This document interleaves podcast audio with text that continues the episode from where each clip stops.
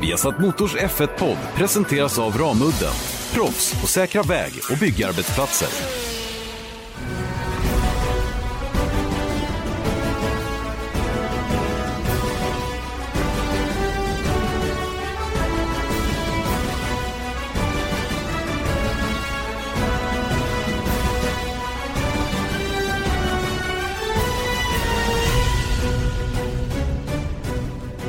Vi har satt Motors Formel 1-podd så här på tisdagen efter eh, Formel 1-premiären. Janne Blomqvist, Erik Stenborg. Idag pratar vi ju förstås en del om Australiens Grand Prix. Det har ju bara gått någon dag sedan loppet kördes och vi har eh, lite olika saker som vi vill gå igenom i det avseendet.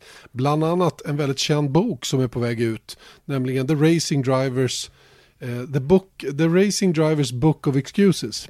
En väldigt fin bok som jag tror kommer att komma så småningom och bli en bästsäljare. Mm. Vi tittar på lite överraskningar och besvikelser. Vi pratar förstås om Charlie Whiting som gick bort tragiskt inför premiärhelgen och lite grann om det, eh, det reklamvärde som Formel 1 har faktiskt. Erik Stenborg, ditt jobb blir idag att hålla mig vaken.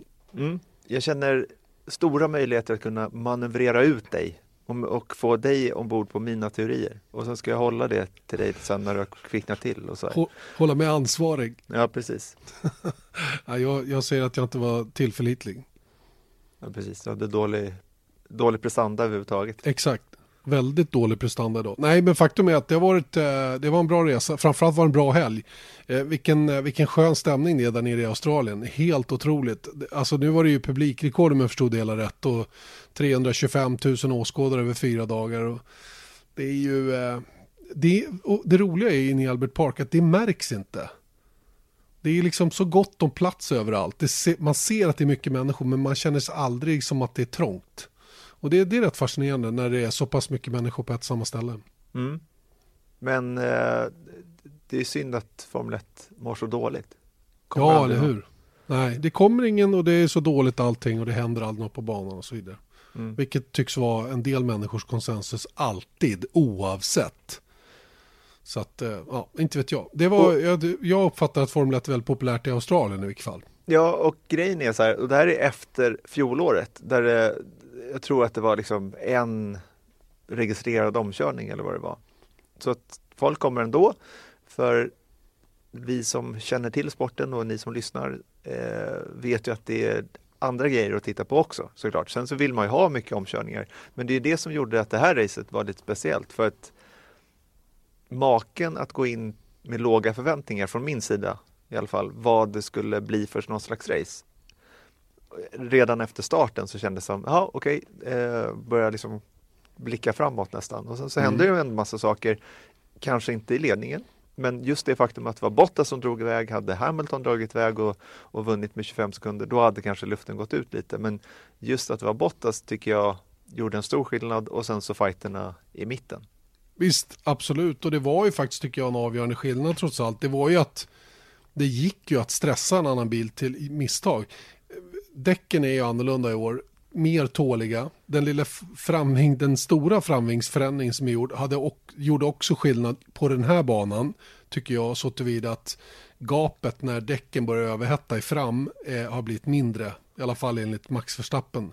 Sen, sen är det där en bedömningsfråga också. Det beror också på vem det frågar och så vidare. Va? Men jag tyckte det var tydligt bevis på att det gick att ligga och jaga på varandra.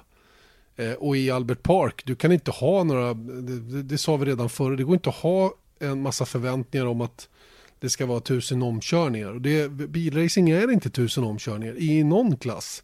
Ja, men vi tittar ju på, ehm, jag tittar ju på V8 Supercars, kanske världens bästa touringcar-mästerskap. Det är inte tusen omkörningar där heller, men de ligger kloss i kloss och de pressar på varandra. Mm. Och så fort någon gör ett misstag då hugger man och så försöker man tränga sig förbi. Och det är så jag vill att racing ska vara i Formel 1. Och jag tycker att vi har kommit en bit åt det hållet. Vi får väl se vad som händer nu i Bahrain och Kina och så vidare när, när vi kommer till mer konventionella ställen och om det, om det blir mer eller mindre skillnader. Mm. Men jag tyckte premiären, ja, jag tyckte det smakade gott. Det var en mm. bra, bra helg. Väldigt bra. Du, ska vi landa lite på han som, han som vann?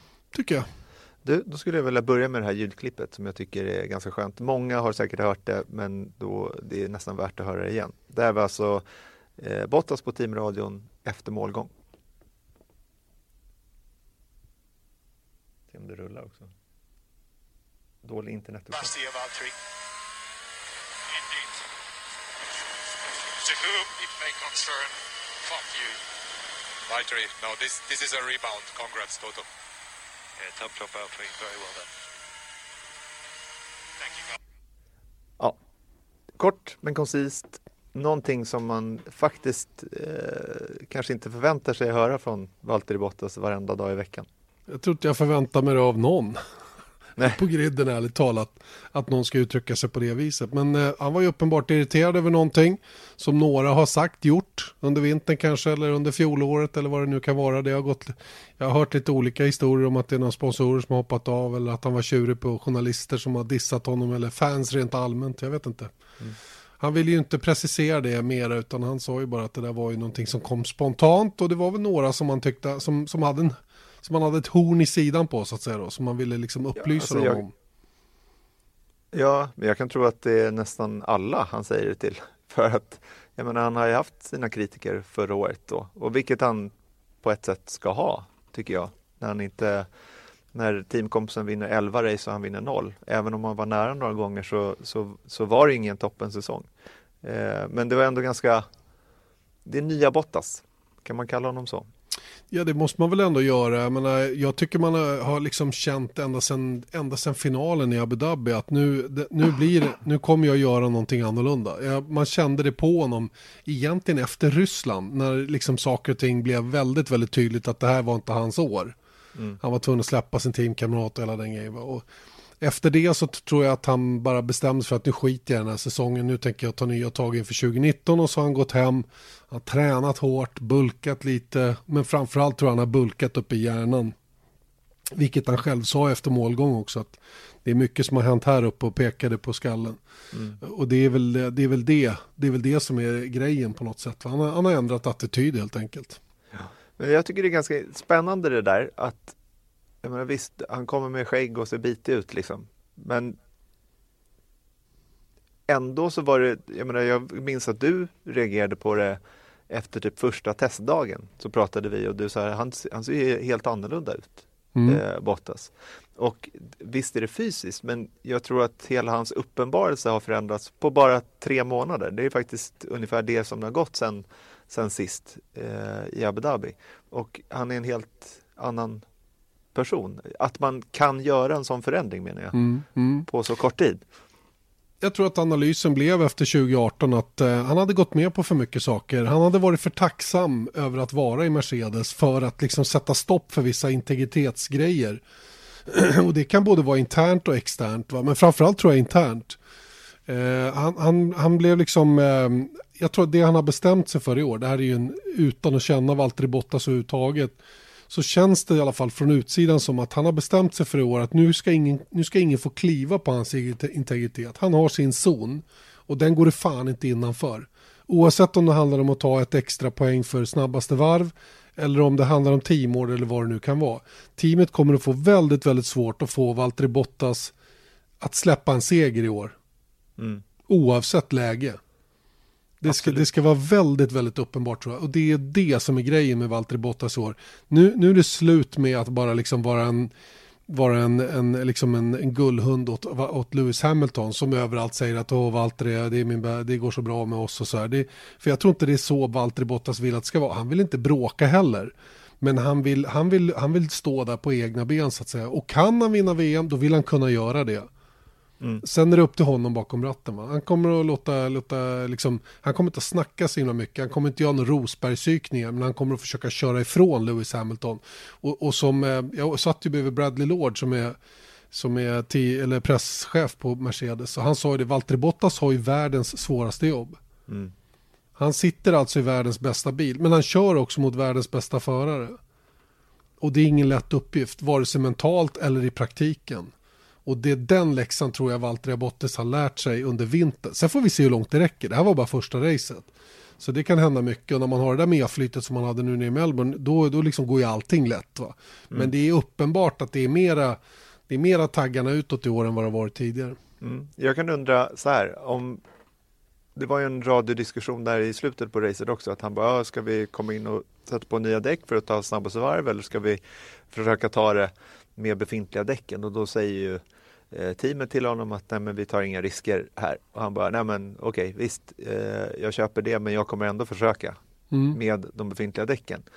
Och jag skulle inte säga att han så här, man, man behöver inte dra för stora växlar på det heller. Det var inte så att han eh, liksom hindrades av teamet och gjorde det i alla fall. Men instruktionen var ju att ta inga risker. Mm. Och han, han gjorde det, han tog det med en halv sekund till godo. Mm. Det där snabbaste varvet och extra poängen. Jag undrar bara, hade han gjort det 2018? För sex månader sedan tror jag inte han hade gjort det. Eh, Och, och grejen är också att det kan ha varit mer radiotrafik som inte vi hörde där också. Mellan honom och teamet. För jag tror båda förarna blev ju rådda att inte göra några dumheter. Och det kan ha många olika anledningar. De här kval, kvalinställningarna på motorn som krävs för det. I ett sånt läge. De är väldigt, väldigt dyra. Mm. Eh, och liv, livet på de här motorerna är ju inte evighetslångt. Det är ju trots allt sju race på tre motorer fortsatt. Va? Så att det, det, det finns ju massor med hänsyn att ta i sådana där situationer. Va? Men Valtteri Bottas, han skulle bara ha det där. Boom! Det var ingen Verkligen. snack.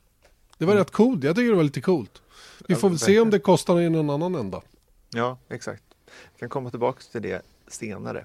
Men Mm. du, eh, när vi nu ska börja prata om Hamilton som hade lite skador på golvet och hamnade, vad var det, 21 sekunder bakom Bottas in i mål.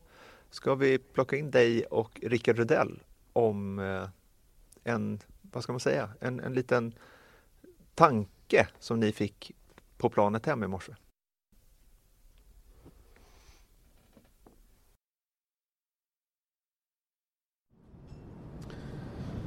Ja, Rickard Rydell och jag sitter på sista benet hem från Melbourne nu. Det har varit eh, en lång flygresa, minst sagt. Men precis som alla andra så har vi läst lite grann av efterdyningarna efter söndagens race där. Och, eh, rätt slående det här med alla som haft skador på bilen då, hur man vill eh, vill liksom luta sig mot det då när man kanske inte har haft den prestation man har önskat. Vi har hört bland annat Lewis Hamilton, Antonio Giovinazzi med flera som säger och Robert Kubica också. Eh, och det här gör ju att man, man, eh, man funderar lite grann på det här för det här är inte helt oviktigt för förare. Och när du hörde talas om det här Rickard så började du prata om eh, the, the, the Racing Drivers Book of Excuses. Och det kan ju låta lite som att man, att man eh, skämtar om det här men det är en rätt viktig grej det här faktiskt. Ja, absolut. Och, eh, det är någonting som vi alltså, kommer från ganska länge, länge sedan som någon nämnde den här Drivers Book of Excuses. Eh, att, ja, det han nämnde nu det var Eh, kapitel 10, tredje raden eller, eller något sånt. Utan, eh, och det handlar egentligen om mycket om att eh, hitta hitta en anledning till varför det inte gick som det skulle göra. Att, eh, vi, vi pratade speciellt eh, efter den här helgen då om Lewis Hamilton i och med att han har dominerat Valtteri Bottas förra säsongen totalt. Valtteri Bottas vann ju inte sedan eh, Abu Dhabi 2017, inte en enda vinst förra året. Och han, han blev ju liksom, eh, han, det kändes som under förra säsongen att han lite tappade självförtroendet. Vi vet att Lewis Hamilton är en av absolut, världens absolut bästa förare. Han hade två, tre tiondelar på Bottas alla gånger när han fick till ett bra varv och Bottas fick till ett bra varv. Liksom. Det, den fördel, det hade han hela tiden och det kändes ju nästan som att Bottas var på väg att bli utbytt. Sen kommer han tillbaks och så levererar han riktigt, riktigt bra här i, eh, i Melbourne där, där Lewis Hamilton är erkänt snabb. Eh, och han har ju självklart liksom försökt tagga till och göra, göra om en tuffare attityd och allting och, eh, och försöka hitta då en anledning till varför han inte hängde med förra året. För det är väldigt lätt när det går in i en svacka så går det sämre. Och det ju, spelar ingen roll vilken idrott du pratar om så är man inne i ett flow så går det ju ofta bättre och det beror ju på att man hittar ett, ett självförtroende och man känner sig o, oslagbar. Och det är ju det där man försöker hitta hela tiden och nu då Lewis Hamilton ville, han behövde ju hitta en anledning till varför var han så mycket långsammare än Bottas. Och självklart så har ju då eh, den här skadan han hade på golvet en del i det. Men vi kan ju inte säga att det var 500 delar eller 3 tiondelar per varv. Eh, det kan ju bara hans team säga liksom, genom att titta på simuleringar och grejer. Men eh, det räcker liksom för Lewis Hamilton att ha den anledningen för att för sig själv förklara okej, okay, det var därför jag var lång, långsammare än Bottas och sen då för att hitta då självförtroende till nästa race i Bahrain och komma dit. Jag vet varför inte jag hängde med där. Nu kommer jag vara med i, i Bahrain och det kommer han ju självklart vara också. Eh, kan det till och med vara så att teamet, för det är väl så att när man efter ett race inte har nått de, de resultat som man önskat så börjar man leta på bilen om det är någonting eh, och som förare så går man och grunna på det. Kan det vara så att teamet använder sig av den här taktiken också för att hjälpa föraren att komma vidare? Är det din erfarenhet från, från din karriär?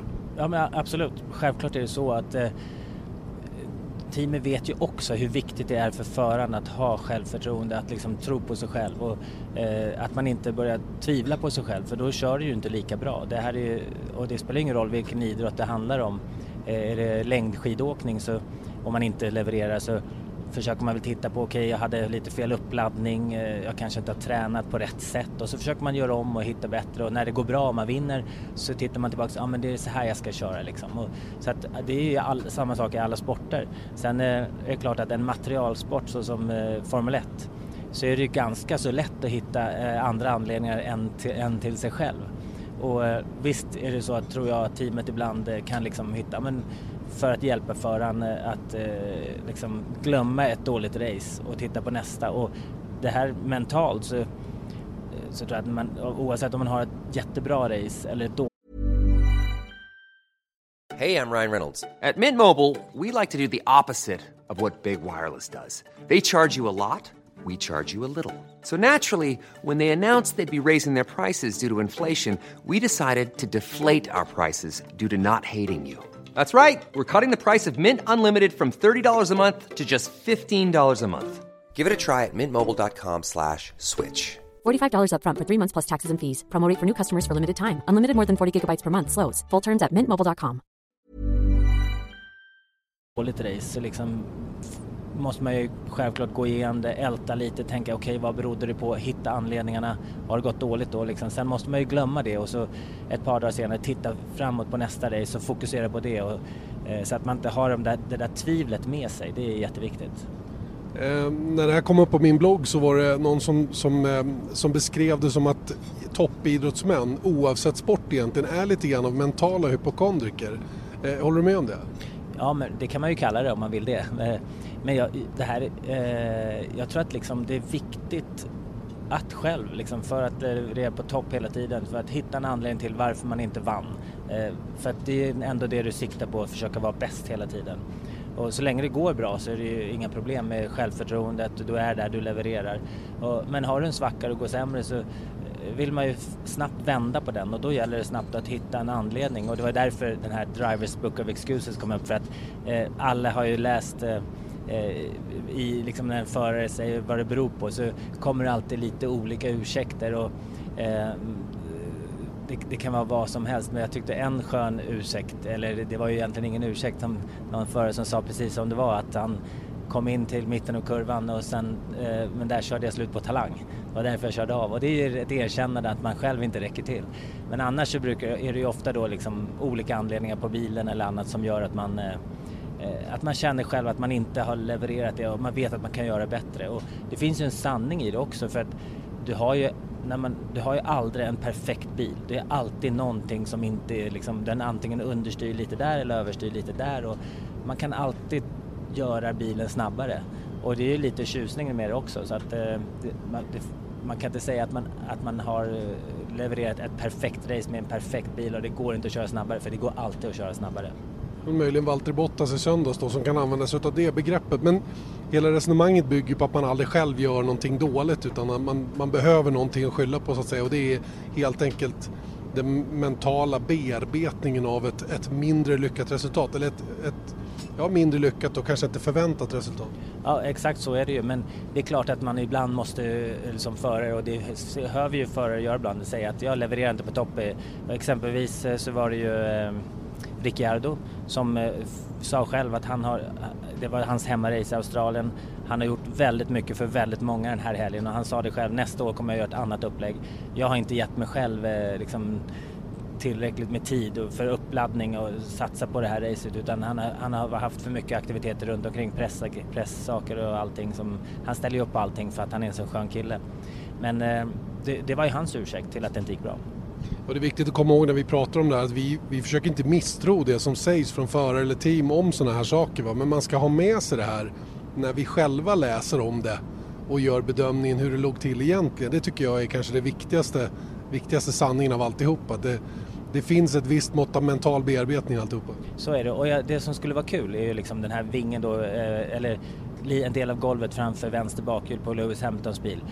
Jag lovar att hans team kan säga exakt hur mycket det var tidsmässigt och eh, motsvarar det så mycket långsammare än eh, han var en Bottas eller inte. Liksom. Nu hade de olika strategier med däck och annat då, så att det är ju inte bara det. Men det, är ändå, det hade varit kul ibland att liksom kunna få svaret för det kan inte vi säga liksom, vet, en liten vingdetalj. Det går, det går inte att säga att det där var en tiondel eller två. Liksom. Så att det hade ju varit roligt att få Eh, se resultatet eh, någon gång ibland. Mitt i alltihopa det här ska man ju komma ihåg det. Det var inte många av bilarna som gick i mål om någon som inte hade små skador på golvet eller någon vinge som saknades här. För det, så är det alltid. Det, varje träningspass så ramlar det av någonting. Ja, så är det ju och det är med att man har, på golvet har man ganska många så små flärpar och allting för att styra luften åt olika håll. Nu har man tagit bort en hel del av de här äh, grejerna, speciellt då på framvingen eh, till den här säsongen och jag tror faktiskt att 2021-reglementet kommer styra upp det här ännu mer så att det kommer vara mindre sådana småkänsliga vingdetaljer. Eh, håller du på att förbereda den här boken? The Racing Drivers Book of Excuses? Ja, men det vore ju kul att sammanställa någon gång eh, och jag har väl skrivit några sidor själv också. Så begreppet man kan alltid skylla på bilen, det, det, kan man, det, det är gott att ha liksom? Ja, men ett sätt att ja, den hjälpa där boken, att förstå varför Den där boken kommer att bli en bestseller, eller vad tror du Erik? självförtroende till nästa race. Absolut. Jag tycker det var en väldigt bra titel också. Jag funderar på att ändra min titel eh, på den boken som jag ska skriva någon gång. Things okay. I've heard on a racetrack. Just det, det är bra. Det är också en bra titel liksom, men, men eh, det kanske kan vara en kombo här. Just, just. Och, och, man, kan, man kan alltid skylla på bilen, Erik. Du vet det? Ja, jag gör det alltid. När jag kommer sent till jobbet till exempel och sådana där saker. ja, men jag, jag vet inte. Det, det är en rolig, en rolig diskussion där. Och det här ligger Rickard varmt om hjärtat tror jag. Det här med de mentala bitarna. jag vet att han jobbade med någon som hjälpte honom med, med sådana bitar emellanåt.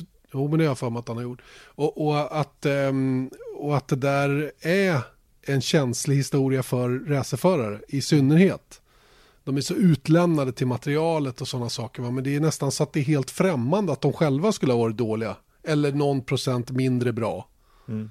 Inte dåliga, men mindre bra. Och då pratar vi någon enstaka procent. För att bli 21 sekunder bakom Valtteri Bottas, då pratar vi inte 50 procent sämre, utan vi pratar några ens, någon, någon enstaka procent bara. Mm. Så, så, att jag menar det, men, och nu läser jag idag att ja, jag, är, jag är glad, jag är lättad över att det var, det var någonting som var trasigt på bilen, säger mm. Lewis Hamilton. Och det är precis det här vi pratar om ju. Mm. Exakt det. Det är fascinerande. Jag har faktiskt en annan eh, tanke där när jag lyssnade på det ni, det ni sa. Så är det den här Netflix-serien Drive to Survive om eh, dokumentärserie om säsongen 2018. Och då skildras det i ett av avsnitten, jag kommer inte ihåg vilket, eh, Romain Grosjeans svårigheter under stora delar av, i varje fall första halvan mm. kan man säga, eh, av fjolårssäsongen. Och då är de i Frankrike och han eh, eh snurrar av på kvalet tror jag att det är redan. Och eh, eller om det är på racet, jag kommer inte ihåg exakt, det spelar ingen roll. Men då har de en mick på honom då och sen så går han in i ett annat rum men de fortsätter att rulla kameran. Så det man hör, jag menar, då har han liksom bränt av typ halva fältet i Barcelona. Han har gjort liksom knasiga grejer. Han har snurrat under Safety Car i Azerbajdzjan. Du vet, och det bara fortsätter. Han, han, ingenting gick rätt för honom första halvan av fjolåret. Och det han utbrister då är så här I can't believe how unlucky I am. Exakt. Ja. ja. det är så roligt. Vad ja. va fan vad jag... Det, vad, vad, säger Pölsa egentligen? Jävla oflyt hela tiden. Ja, nu Eller kommer det med sådana gamla... Nej men det är Smala Sussi, det är en jätterolig film. Och Pölsa, det är Romain Grosjean första halvan av förra året. Ja. Jävla oflyt hela tiden. Ja, men det lirar ju med det ni säger i alla fall, att, mm. att det är just den här grejen att, att man är Hela den här bunten är ju jubelegoister. Mm. Och då är det liksom, det är ganska intressant att tänka sig då att de, de är, det är inte så att de inte vill se, de, jag tror att de är oförmögna att se många av sina egna svagheter. Men, det kan ju också bli en jättesvaghet om de inte, jag menar, jag tror att om, om Grosjean hade tänkt sig så här, okej, okay, men nu, nu, måste jag liksom nu ska jag titta mig själv i naveln här och se vad är det som händer egentligen. Och på, I viss mån så tror jag att han gör det. Men kanske inte så djupt man behövde kolla och Nej. för att vända på det där. För om jag förstår dig rätt så menar du att om man bara om man bara lutar sig mot andra omständigheter, för manipuleras att tro att det är andra omständigheter hela tiden, så, så missar man möjligheten att utvecklas själv och lära sig av sina egna misstag. Ja, ja men om vi skulle bråka hela tiden, vilket vi aldrig gör. Nej, men om vi skulle göra det, då skulle jag liksom, om jag bara tänker så här, fan vad dumma ni är hela tiden och aldrig någonsin se så här, vad är det som gör dels att jag blir arg på Janne och varför, varför, varför har vi den här relationen istället för, och då, då tror jag att man kan lösa, nu blir det terapi här istället det kanske Eller hur? inte var meningen. Det är, det är jättemysigt ju. Ja. Jag känner mig alldeles varm i kroppen. Och... Ja, eh, visst mår du bra nu?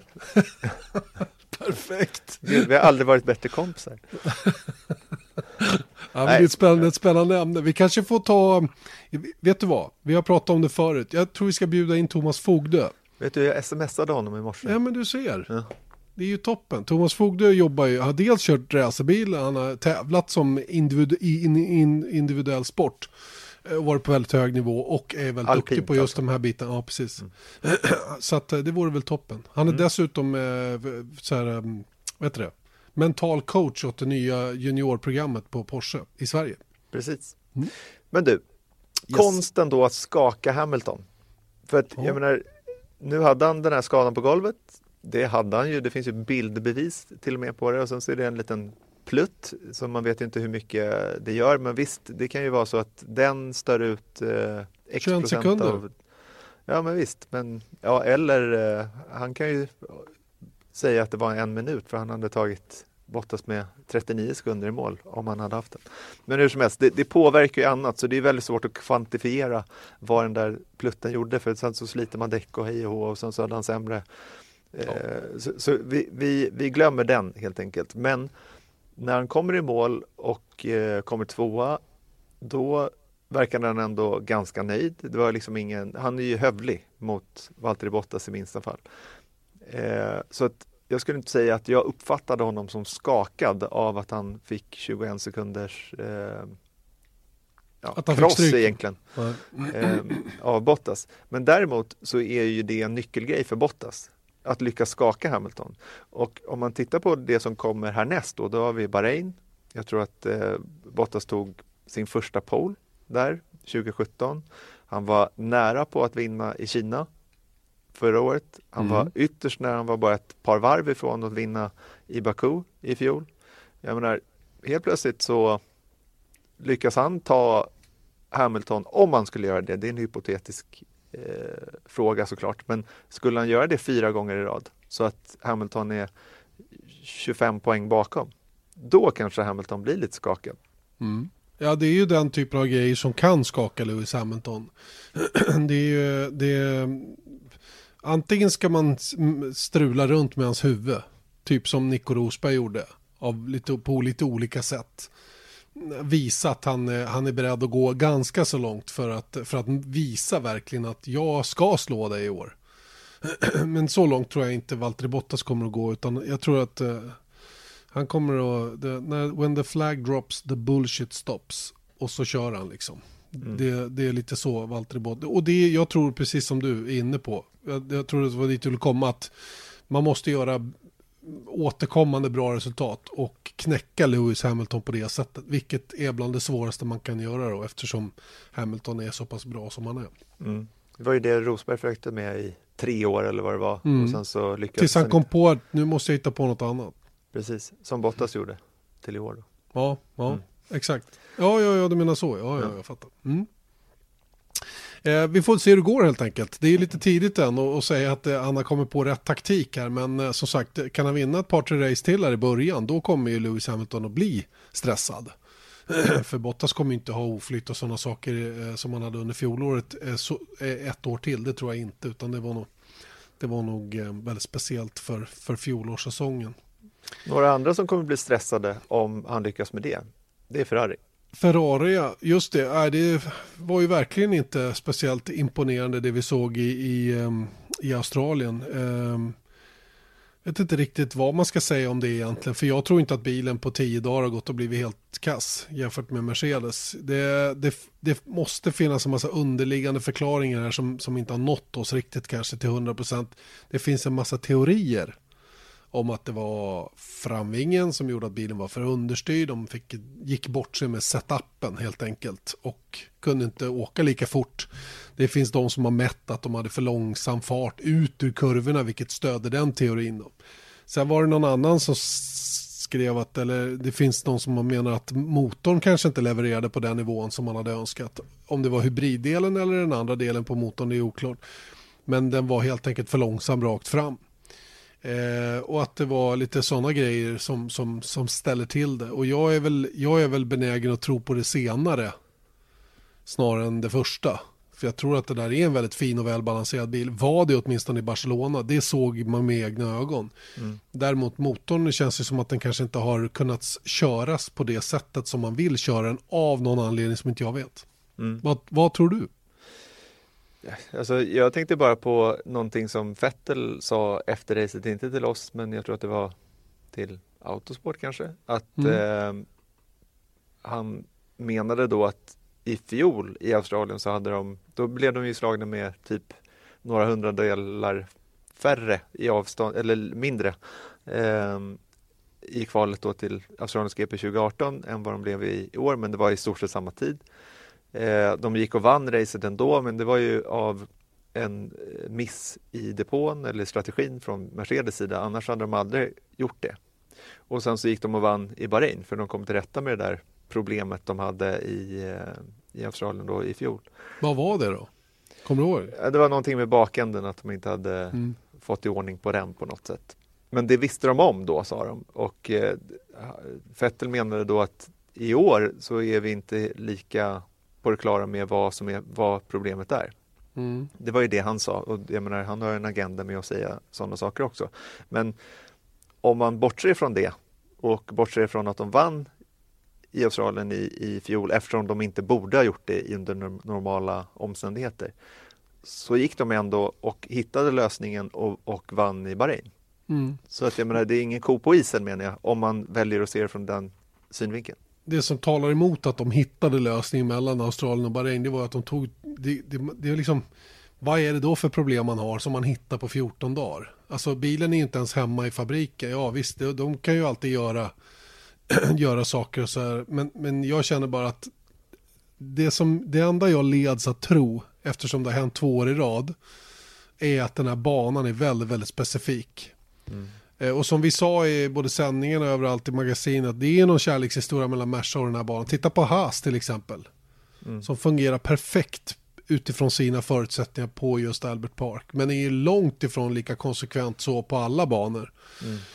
Och, och jag menar när Ferrari då efter att ha varit i Albert Park förra året tar tre raka pole med Sebastian Vettel. Det, det, liksom, det, det känns inte som att man bara det var någon, någon grej som man hittade mellan Australien och Bahrain och sen så bara var problem, problemet löst. Jag tror bilen fortfarande är väldigt, väldigt bra. Eh, och i, att man, det är någon, kanske en kombination av setup och motor som, som, de har, som, som gjorde att det blev som det blev. Mm. Jag menar, ponera nu att Leclerc hade fått åka på med sin strategi. Hur fort hade han kunnat åka och vad hade det kunnat leda till så att säga? Va? Förmodligen var han redan för långt efter för att kunna gå ikapp Max Verstappen. Men det är liksom, jag vet inte. Om det bara var Fettel som råkade ut för det här och hans strategi då som nummer ett i, på banan hela tiden fick ju, fick ju liksom prioritet och sen när Leclerc gick i depå så kom han ut på en annan typ av gummiblandning och när han kom ikapp Fettel så vart det stay where you are för det fanns inget att vinna på att racea varandra där eftersom teamet hade inte fått mer poäng för det. Jag vet inte jag tror att vi ska vänta med och fundera lite, eller vi ska vänta med att bedöma Ferrari tills nästa helg. Kanske en helg till. Mm. Jag tror att det är oundvikligt att vi bedömer dem efter en helg och Själv... efter en helg till. Men, ja. men jag, jag hör vad du säger och mm. framförallt så hoppas jag det. För att, eh, inte minst för att rädda mitt eget skinn som sa att jag var lite orolig över att eh, Ferrari skulle vara för dominanta mm. över Red Bull och Mercedes. Eh, och så såg det inte ut. Men eh, hoppet lever. Ja, alltså, ja, verkligen. Och jag är helt övertygad om att det är dagsform även bland toppteamen emellanåt. Och så var det ju i söndags. Jag menar, inte ens Hamilton hängde ju på Valtteri Bottas. Nej. Jag menar, om, om Hamilton hade vunnit över, eller om, säg att Hamilton hade vunnit och vunnit över Vettel med 21 sekunder så hade alla blivit så wow, mm. hur ska det här gå i år liksom? Men nu är det en, en bil i samma team som slår en annan bil i, i en exakt likadan bil med 21 sekunder. Jag menar, kom igen, ja. det, är, det, är, det är svårt där i Australien. Ja, och dessutom ska man ju inte heller glömma bort det positiva i att eh, Red Bull var typ en och en halv sekund bakom Mercedes i mål. Så att jag menar, det är tajt ändå. Visst är det det. Det leder faktiskt in oss på nästa programpunkt. Som kommer om en stund. Vi har satt Motors Formel 1-podd, alltså Janne Blomqvist, Erik Stenborg. Håller på att landar i Australiens Grand Prix på lite olika sätt. Rätt intressant det vi har pratat om så här långt kan jag tycka. Det mentala är hos förarna. Eh, men vi har ju pratat eh, om besvikelsen runt Ferrari här för en stund sedan. Eh, och då kom du in på Honda där på slutet. Och eh, det leder in oss på en eh, där du ska, få, du ska få komma med tre överraskningar från racet och en besvikelse. Precis, och jag tänker att vi ska, vi ska prova det här efter race för att, så att vi inte hamnar i, i, i träsket där man försöker liksom prata ner racet om si och så många sekunder och sånt där. För jag tror att man, man eh, det blir inte så intressant. Så det här är vår nya programpunkt. Så vi, vi provar i alla fall. Och det heter då tre överraskningar och en besvikelse. Så får du köra tre besvikelser och en överraskning. Skitbra. Jag är en negativ typ. Ja, men det kommer jag vara nästa Exakt. efter Bahrain då. jag, jag, Kör tror, hårt. Jag tror knappt att vi kommer komma ihåg den här programpunkten om, om två veckor, men vi får se hur det går.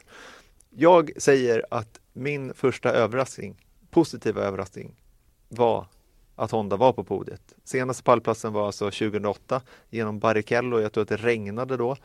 Eh, men det här var alltså 2006 var den senaste pallplatsen de tog eh, på eget, eh, vad heter det?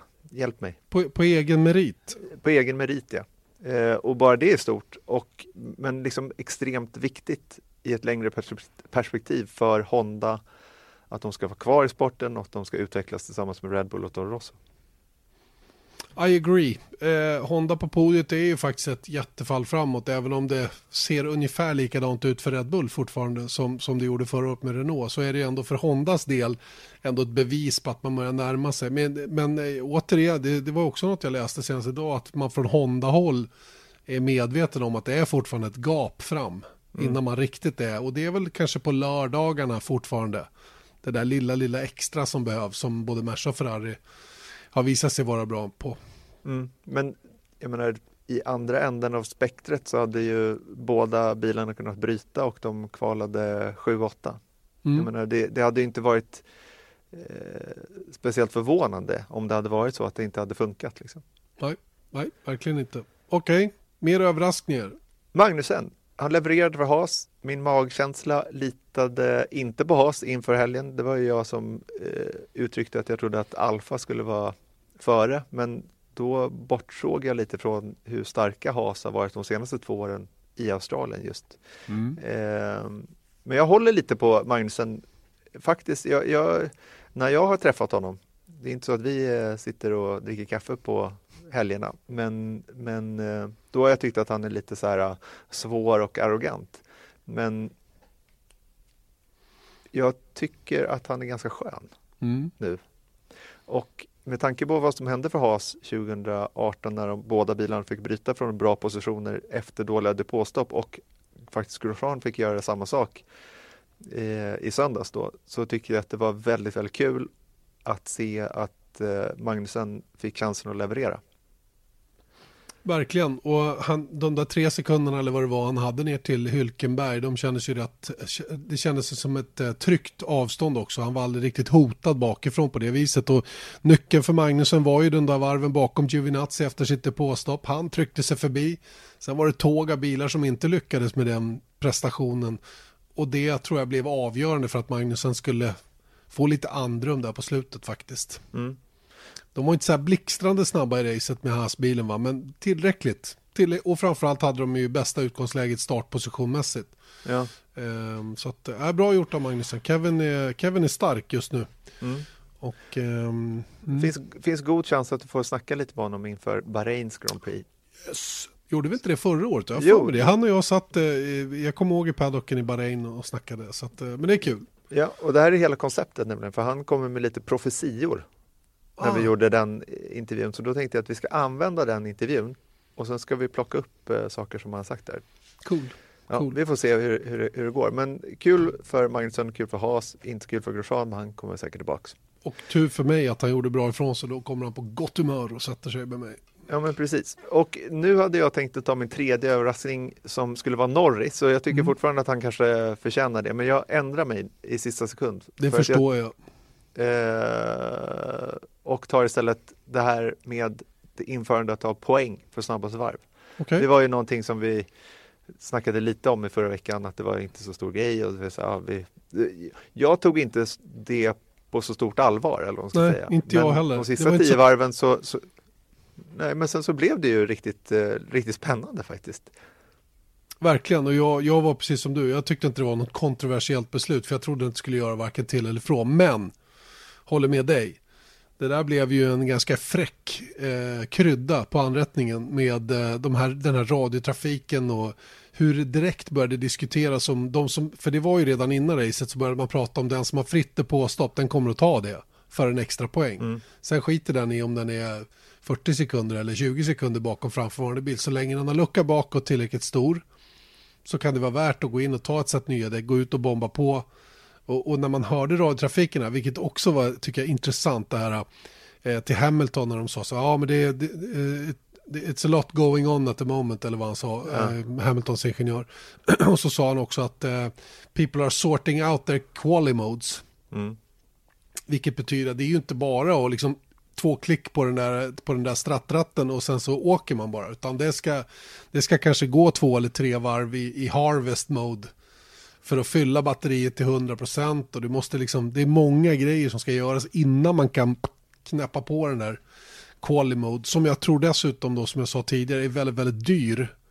Eh, Jag tror kanske inte man har mer än, inte vet jag, jag nu, vi pratade om det i helgen och jag gissade någonstans mellan 10 och 15 gånger på en motors livslängd. Ja. Jag vet inte, säg att du har kanske två gånger under kvalet. Och, och kör du fem kval, ja då har du använt 14 eller 10 stycken. Ja. Du menar sen- alltså marginalen till att eh, motorn ska gå upp i rök? Ja, egentligen? eller till, till, när du har liksom gjort det för mycket så att den, då riskerar, då ökar liksom risken för att den ska gå sönder i något, på något ställe med väldigt många procent. Sen är det inte säkert den gör det, men jag skulle säga att de har kanske 15, säg att de har 15 tryck. Eller 15 gånger som de kan använda Q-mode så att säga på motorn i varje motors livslängd då, som ska vara sju helger då. Ja, men Låter det rimligt? Ja, det, det, det, visst. Jag, jag har ingen aning, men det, Inte jag heller. någon, någon begränsning finns ju. Det Ja. kan vi ju konstatera. Så är det. Ehm, men jag tror liksom nyckeln till att det här blev bra var att förarna ville Mm. verkligen ha poängen. Mm. Det var ju det.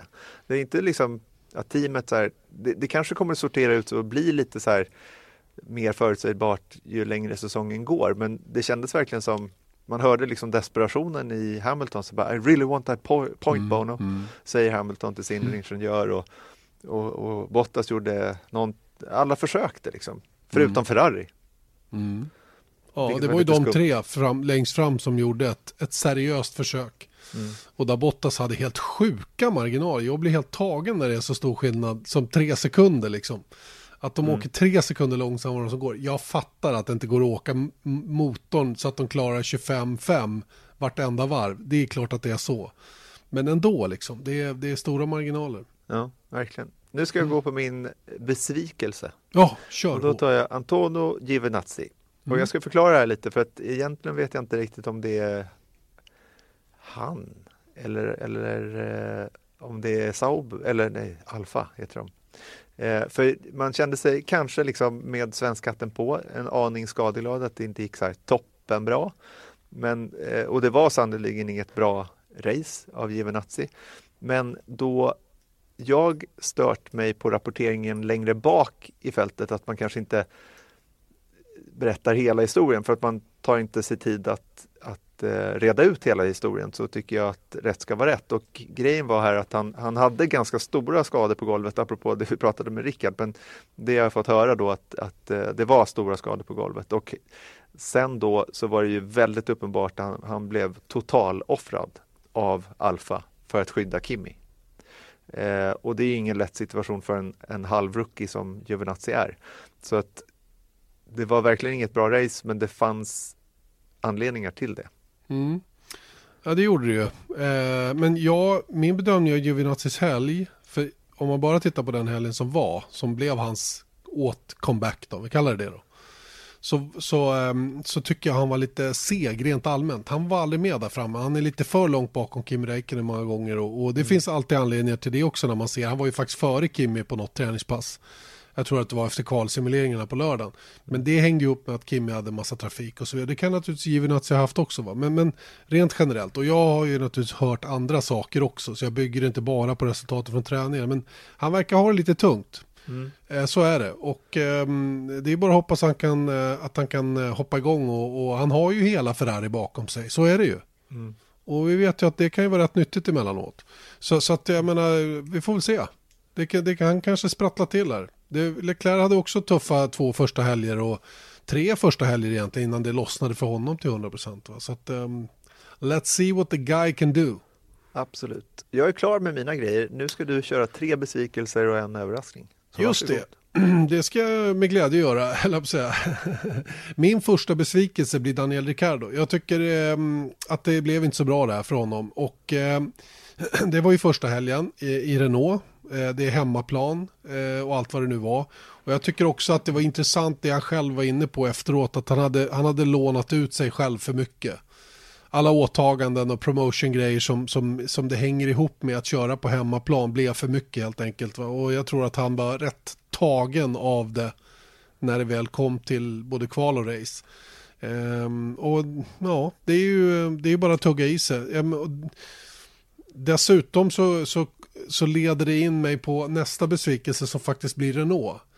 Eh, för de kör ju tillsammans, Renault och Ricardo. Eh, Renault ska ju alltså vara ett fabriksteam, eller är ett fabriksteam med gigantiska investeringar som görs. De försöker att bygga sig upp på den nivån där åtminstone Mercedes och Ferrari finns. Kanske även Red Bull. Och, och ehm, jag tror Red Bull lite under rent infrastrukturmässigt. Men, men låt säga att de vill upp där bland de tre stora med Renault-teamet. Så tycker jag man kan förvänta sig mer än vad vi såg av dem i, Australien. Men samma brasklapp där som för alla andra. Albert Park är väldigt specifik som bana. Och eh, ja, Hylkenberg gjorde ju det man såg honom göra i stort sett varje helg förra året med Renault-bilen. Och då hoppas man ju bara att inte Renault står kvar och stampar ungefär på samma ställe. Utan att de tar lite kliv. Eh, och närmar sig de tre giganterna istället för att bara liksom vara med nöd och näppe främst i mittfältet. Ja. Eh, Hylkenberg kom sjua, Ricardo bröt där efter eh, starten när han körde ut på gräset och slog av framvingen men de kvalade 11-12 också. Ehm, så det var inte så, en, ingen toppenhelg. Verkligen inte va. Och, och ja. Den där ursäktsboken togs väl fram där också om att det var ditten och datten som gjorde att vi hade nog kunnat vara högre upp och det var någon det var någon, eh, var det inte Hylkenberg som råkade ut för någonting med motorn där som gjorde att han inte kunde göra sitt sista försök eh, för att gå till Q3 och, och Ricardo hade det ena med det tredje också. Så att det, det, det är liksom, ja, nej, det var lite, lite sämre än, än, än förväntat tycker jag. Jag bara tar kort där om Ricardo också. Att Mm. Jag tänkte faktiskt på det under helgen. Att man såg honom, och då tänker jag främst på sociala medier för att vi, eh, vi hade ju ingen egen eh, one-on-one intervju med honom. Men när man ser liksom hur F1 pumpade honom och man såg eh, liksom nyhets Do you ever feel like money is just flying out of your account and you have no idea where it's going? Well, I know it's all of those subscriptions. I used Rocket Money to help me find out what subscriptions I'm actually spending money on, and I had them cancel the ones I didn't want anymore. Rocket Money is a personal finance app that finds and cancels your unwanted subscriptions, monitors your spending, and helps lower your bills. Rocket Money has over 5 million users and has helped save its members an average of $720 a year with over $500 million in canceled subscriptions. Stop wasting money on things you don't use. Cancel your unwanted subscriptions by going to rocketmoney.com slash pod24. That's rocketmoney.com slash pod24. rocketmoney.com slash pod24. Klipp och vet, han, han, man ser verkligen att han var med överallt. I morgonshower, du vet, på länk från depån. Och framförallt på söndagen så var det en, eh, den här Drivers Parade. Och då stannar de honom, tror jag, vid två tillfällen längs banan för att han ska kasta kepsar eh, ut i publiken. Så han kommer ju typ tio minuter senare än alla de andra tillbaka till depån. Och det är ju precis innan race. Och jag menar du vet, bara det grejen att han skulle kasta kepsar över ett räcke in i publiken. Han, han kom ju inte ens över räcket och då, då såg jag på dem, tror jag, att han var irriterad över att han Mm. var tvungen att, att göra sådana där grejer. Och jag förstår liksom promotion läget och allting sånt också men jag tror att han gör rätt i att eh, backa av lite. Ja. ja, nej men det är klart att stå där och kasta hattar som ändå inte når någon. Det blir ju liksom poänglöst på något. Det blir en slags desperation i hela grejen där. Och det är lite så här dåligt planerat. Är det inte det? Dålig planering. Absolut. Man man måste tänka längre så att det verkligen finns något värde i det man faktiskt gör och som kostar då mycket tid för förarna i ett kritiskt läge under en söndag när det är en och en halv timme kvar till start, typ. Och det finns ju en anledning till att han aldrig varit på podiet där också. Ja, kanske, ja det, kan mycket vara, det kan mycket väl hänga ihop med det att han har varit extra påpassad där. Och fortfarande ingen australiensare på podiet va? Är det inte så? Nej, jag tror inte det. Nej. Jag tror inte. Nej, jag hade för mig vi hade någon sån stat under helgen. Eh, min tredje eh, besvikelse, det får nog ändå bli Pierre Gasly. Ehm, även om han fick god hjälp av teamet att inte lyckas nå vidare bra så känns det som att Gasly ändå... Han har inte riktigt hittat rätt i Red Bull ännu. Han, ehm, han är ju med, jag tror att han är rätt medveten om hur, hur hans liksom, politiska situation i teamet ser ut. Han är, inte, han är inte den nummer ett i teamet som han önskar att han hade varit utan det är självklart Max Verstappen. Eh, ett par krascher på försäsongstesterna. Det är nog inte med hundraprocentigt självförtroende han går in i det här. Eh, väl i kvalet i, i, um, i, i lördag så eh, fick han själv inte ihop det varv som krävdes för att gå vidare till Q1. Och dessutom tog, ja det vart fel när de skulle ladda upp batteriet för det extra snabba varvet. Eh, då ehm, då eh, ja, hann han ju aldrig göra ett, ett till försök. Och det krävdes en och en halv tiondel för att komma upp på Max Verstappens tid. Eh, och det, det hade han inte. Så att då blev han utslagen i Q1 och jag tycker sen att racet, det hände ju i princip ingenting. Han, han, tog, en, han tog en strategi eh, på lite hårdare däck som han sträckte ut. Och i kraft av en lite bättre bil än många andra i mittfältet så lyckades han ju åtminstone bli 11 från 17 eller vad det var han startade. Va? Och det är ju inte godkänt tycker jag i en Red Bull. Hade det varit Max Verstappen från 18 rutan eller 17 rutan då tror jag vi alla är rätt överens om att det hade sett betydligt bättre ut. Så att Gasly måste skärpa till sig. Ja, tycker jag. Speciellt när han hamnade bakom Kviat och låg bakom honom i stort sett hela racet. Eller hur? Jag är förvånad över det, att han fick göra det. Ja, ja, men visst, det är ju, men det är ju som sagt, det är ju ändå första racet så låt dem åtminstone köra ett race då med lite fair and square. Jag menar Gasly är ingen contender i alla fall. Nu hade nog ändå teamet hoppats på att ta poäng med honom va? Men, men det hade bara blivit någon enstaka även om han hade fått åka förbi Kviat. Eh, finally en eh, överraskning och eh, ja, det får faktiskt bli Lance Stroll hörni. Han eh, ligger inte heller högst upp på min eh, tycka om-lista eller tycka är bra-lista. Jag tycker inte någonting om honom. Jag tycker varken illa eller bra om honom på det viset. Men, men alltså min professionella bedömning av Lance Stroll, jag har aldrig rankat honom speciellt högt.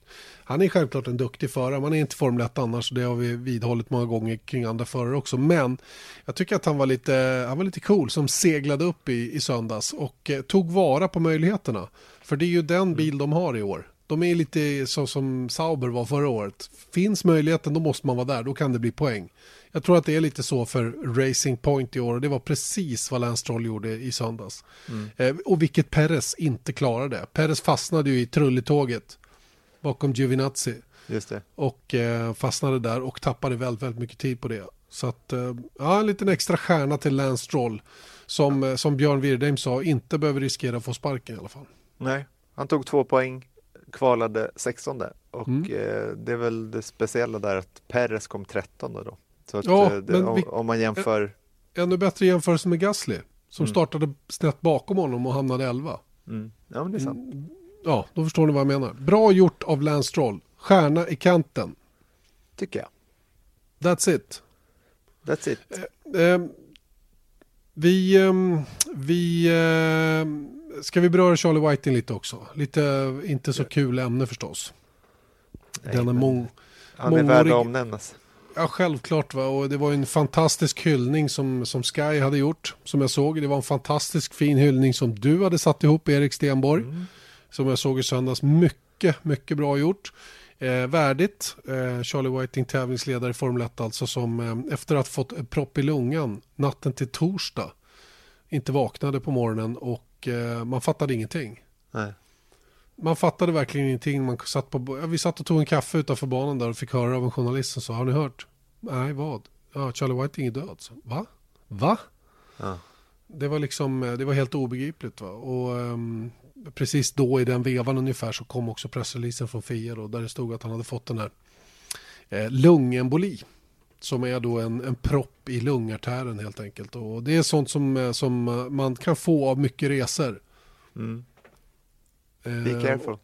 Ja, men det är lite så. Stödstrumpor och eh, tänka på eh, sitt leverne. Det är nog Mm. inget, eh, det är inget fel. Nej.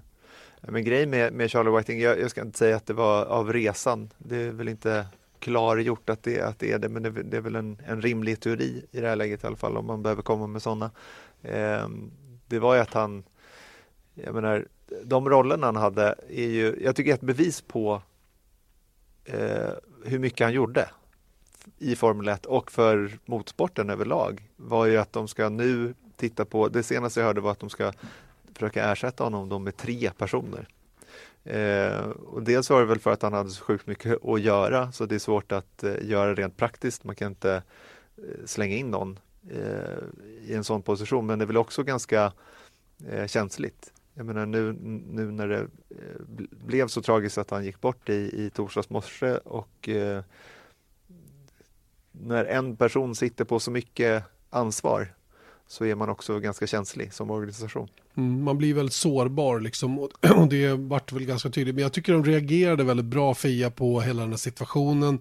Man fick in Michael Masi som tog över alla, upp- alla delarna av Charlie Whiteys jobb under just den här helgen. Och man gjorde det low key. Det var liksom inget under buller och bång. Man, man var oerhört värdiga tycker jag hela sitt arbete.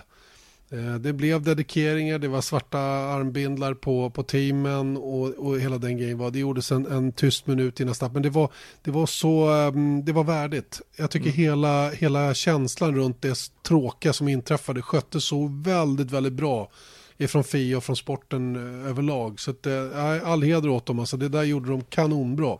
Jag har ett starkt minne av Charlie Whiting, han har ju varit med länge va? men han har inte varit någon förgrundsfigur på det viset, men jag minns den här utfrågningen som skedde i samband med eh, att utredningen om Jules Bianchi, Jules Bianchis eh, olycka i, i Japans Grand Prix 2014 blev klar.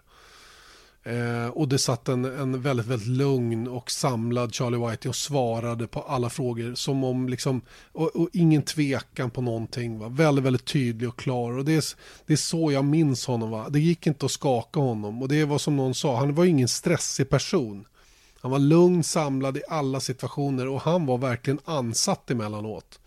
Men jagade liksom inte upp sig ändå utöver det här va? utan han, han, hade, han behöll kylan och var alltid konstruktiv och, och liksom såg igenom dimman eller vad man ska säga, av, eller surret, sorlet, jag vet inte vad jag ska kalla det va. Han var, han var jävla skicklig kort och gott. Ja, jag, och jag, varken du eller jag känner honom så men man, man eh, vi har båda träffat honom ett, några gånger och det som de som känner honom säger att ett utmärkande drag är ju att i den positionen han var på så hade han kunnat skaffa sig väldigt många fiender i, inom den här eh, högst eh, läbbiga sporten liksom i att man ska hugga folk i ryggen. Men på något sätt har han lyckats liksom navigera sig igenom det där och eh, jag menar han har varit i fejder och eh, han har tyckt team och förare har tyckt annorlunda än vad han har gjort. Men jag tror det som sägs då att ingen har någonsin tvivlat på hans eh, avsikter. Han har gjort fel vissa gånger men, men avsikterna har varit goda. Han har, han har tagit beslut på utifrån God- det han tror på. På goda grunder hela tiden. Mm. Ja, precis. Och ingen har någonsin kunnat anklaga honom för någonting annat. Och det, det tycker jag är en, det är en sån här drömgrej som man själv, att någon skulle säga om en själv. Eh, Jag lovar att göra den det, dagen kommer. Ja men det är inte sant. Så att jag menar, det, Det spelar ingen roll. Det tappar sin liksom umf. Vi, vi ska inte skoja om det naturligtvis. Äh, sjukt tråkigt att Charlie Whiting är borta i vilket fall som helst. Han kommer att vara väldigt, väldigt saknad. Mm. Avrunda ska vi göra veckans F1-podd med ditt Indycar-snack såklart. För att eh, det är dags för race nummer två. Det, Mm. det är tätt på given här i början. Det måste man säga. Jag tror jag river av sex helger i rad. När vi kommer dit ja. Ja, ja. Det är inte illa pinkat. Nej. Du får öva mycket i alla fall. ja det får jag göra. Mm. Eh, Indycar som kommer tillbaka då till Circuit of the Americas där man körde sin så kallade Spring Training som är ett populärt sportuttryck i USA. Eh, och det kunde man applicera då även på Indycar till den här säsongen. Det kördes en två dagars test och det har även körts en däcktest i höstas eh, av två team tror jag som var där, Andretti och något till. Jag tror att det var Rail kanske. Spelar ingen större roll. Alla teamen var i alla fall på plats eh, när den 12 12-13 februari eller 13-14 februari och körde igenom allting som var och eh, nu ska man alltså tillbaka dit och racea och det här ska bli eh, väldigt, väldigt spännande för det är något helt annat än banan i Sankt Petersburg. Ja, det är en, en, en riktig bana. Det är ungefär det är större skillnad på Sankt Pete och Kota än vad det är på Australien och Bahrain. Kan man säga ja. så? Ja, det kan man faktiskt göra. Det, det var inte så dum liknelse i och för sig. Eh, men det är verkligen på det viset. Här får du en bana som är förhållandevis lätt i alla fall. Den har breda, stora kurvor, eh, många snabba kurvor, vilket Indycar-bilen inte är byggd för egentligen. Um, och det kommer ju visa sig på varvtiden. Det är inget större fel på speeden i en Indycar men den är, inte, den är inte konstruerad för att vara snabb just i svängarna utan den har liksom andra egenheter, egenskaper, uh, bättre mekanisk grepp och så vidare. Va? Så det där ska bli eh, sjukt kul att se. Uh, vi vet att båda svenskarna var, var snabba där på Coat under testen. Uh, Rosenqvist var väl lite vassare då också än vad Eriksson var. Eh, och det är så att eh, Chip Ganassi har en bättre plattform att stå på helt enkelt än vad Schmidt Peterson Motorsport har. Eh, och, det, och, det, så, och det är ju den skillnaden te, teamen emellan så att säga. Va? Det är lite så här, de, de har mer klart för sig Chip Ganassi hur de ska köra bilen och har rätt ut eh, setuper och sådana saker på ett bättre sätt än vad de lite mindre teamen eller Schmidt Peterson Motorsport har gjort då, till exempel. Men eh, det ska ändå bli kul att se vem av svenskarna som drar det längsta strået där. För det är inte givet att det är en av toppteamen top som, som hamnar längst fram. Nej, alltså bankännedom har ju Marcus Eriksson eh, mer än någon annan i det där fältet. Sen så är det med andra bilar så att jag vet inte hur mycket det hjälper honom faktiskt. Men det är faktiskt, vi jobbar på att försöka få upp ett reportage då till sändningen på söndag. Eh, där eh, Eriksson då förhoppningsvis då ska prata om precis det här, skillnaderna mm. på Eh, att köra Indycar på Kota och F1 på Kota. Ja, jag vet i alla fall att jag åt middag med båda två faktiskt efter testen senast. Och eh, då, då pratade vi just om skillnaden mellan Formel 1 och Indycar och, Felix Rosenqvist hade sett någon jämförelse med en onboard eller man hade sett en onboard i en, i en Formel 1-bil och nu hade själv kört i Indycar-bilen. Hade stor respekt för den fart som Formel 1-bilen kan ha Genom mm. till exempel första sektorn på, på Kota som är otroligt snabb i Formel 1-bil men som inte alls är lika snabb i en Indycar. Och när vi tittade på någon jämförelse mellan polvarvet förra året och ett av varven under testen här så hade ju Indycar-bilen tappat 11 sekunder fram till kurva 11, det vill säga sista svängen innan man går ut på långa bakrakan. Mm. Eh, och det, det, säger väl egentligen allt om att det är, det är liksom filosofin i de här två olika biltyperna som, som skiljer just på ett sånt parti. Mm. Eh, Marcus Eriksson å sin sida då som har kört Formel 1-bilar vet att det går att åka fullt si och så. Och det, men, men det var nästan så han fick börja om från början. Ja. Om, jag, om jag förstod honom rätt. Att det var resetta alla referenser och, och starta om från början. Det är klart att han lär sig, det, eller han vet vad det svänger höger och vänster. Men det, det klarar ju killar på den här nivån. Det tar ju fem varv, så vet de hur banan går så att säga. Mm. Sen är det de små egenheterna, va? men då börjar man ju liksom att då börjar man ju verkligen att finlira med setup och, och hur man kör och så vidare. Va? Så att, eh, vi får se lite grann hur det kommer att gå. Här. Men de körde ju till exempel inte sina sticky tires, alltså de rödmarkerade däcken då under testen. Hur länge räcker de? Det var många som klagade på att den svarta gummiblandningen tålde två varv.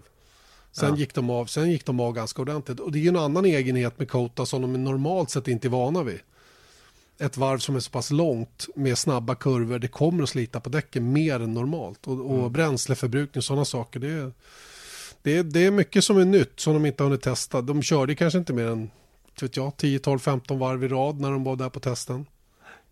Kanske inte kommer göra det på, i racet heller. Nej, det vet man inte. det vet man inte. Men, men eh, nej, det, det, det kan bli en bra helg. Jag hoppas att det kommer mycket folk. De har ju haft en ganska eh, intensiv kampanj inför där. Det, um, det vore kul om det blir en schysst inramning. Mm. Jag hoppas det också. Mm, och bra väder. Och det får ni se på Viasat Motor via Play på lördag. Vi sänder ju både kval och race. Eh, jag tror nu att det är, ni, ni får, jag, jag, säger de här tiderna men ni får ta dem med en nypa salt för jag vet inte. Eh, 19.55 på lördag, kvalet och sen så 18.10 eh, börjar vi med uppsnacket inför race Underbart. med Anders Kron. Anders Kron ja. Det ska bli, eh, ska bli kul, göra en helg till. Jag och Fredrik Ekblom är superladdade. Yes, box. Du, nu Ja. tackar vi för den här gången och ber att få återkomma nästa vecka. Underbart ska jag gå och sova. Hej då. Hej då! Viasat Motors F1-podd presenteras av Ramudden. Proffs på säkra väg och byggarbetsplatser.